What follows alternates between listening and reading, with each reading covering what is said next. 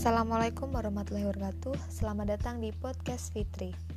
Di segmen pertama ini aku pengen banget membahas satu hal yang mungkin banyak dari kita merasakan hal yang sama.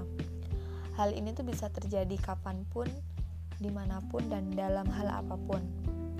Oke, beberapa hari ini tuh aku penasaran banget sama yang namanya bahagia atau kebahagiaan.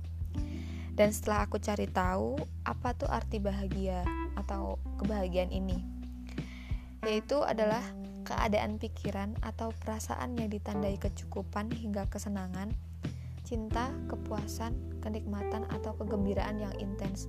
Jadi, bahagia atau kebahagiaan itu adalah perasaan atau pikiran kita di mana kita merasakan kegembiraan atau kesenangan yang kuat.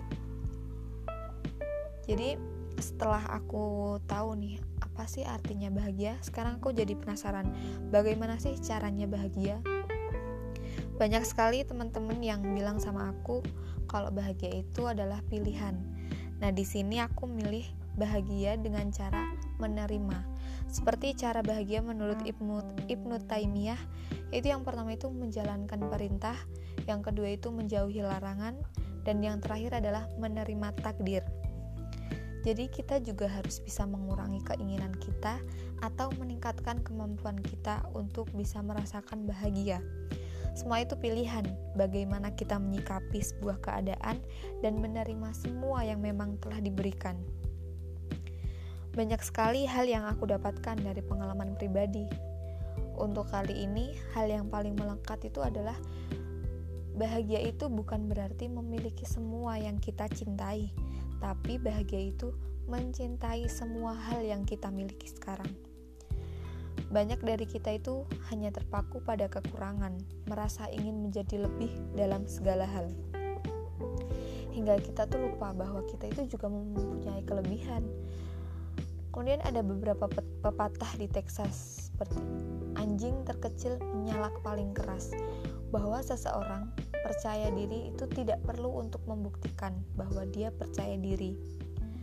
Bahkan dalam buku karya Mark Manson, Bukowski itu seorang pecundang. Dia tahu bahwa dia adalah pecundang.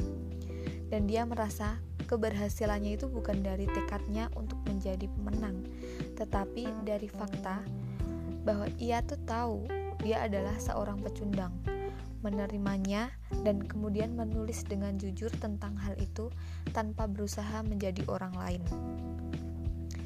Jadi itu ada cerita nih, uh, cerita pengalaman pribadi ya dari uh, mengikuti sebuah organisasi. Nah di situ tuh aku adalah tipe orang yang merasa bahwa ketika aku tidak mengenal orang tersebut, aku tidak aku berpikir bahwa aku tidak akan bisa uh, apa ya satu frekuensi atau bekerja sama dengan baik dengan orang itu.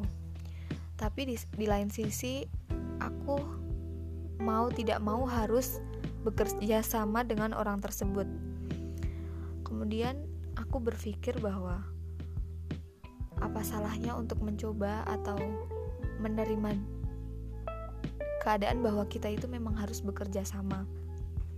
Dari situ aku mencoba dan ternyata saat melakukan kegiatan tersebut kita juga bisa bekerja sama dengan baik. Nah, jadi kayak kesimpulannya itu ketika kamu ingin merasakan bahagia, berbahagialah. Banyak cara atau pilihan yang bisa dilakukan agar kamu merasakannya. Jadi terima semua keadaan walaupun hal itu menyakitkan atau tidak membuatmu nyaman sekalipun. Nikmati saja rasa itu dan kamu akan merasakan bah merasakan sendiri bahagianya. Oke, sekian dari Fitri, sampai jumpa di segmen selanjutnya. Jangan lupa bahagia.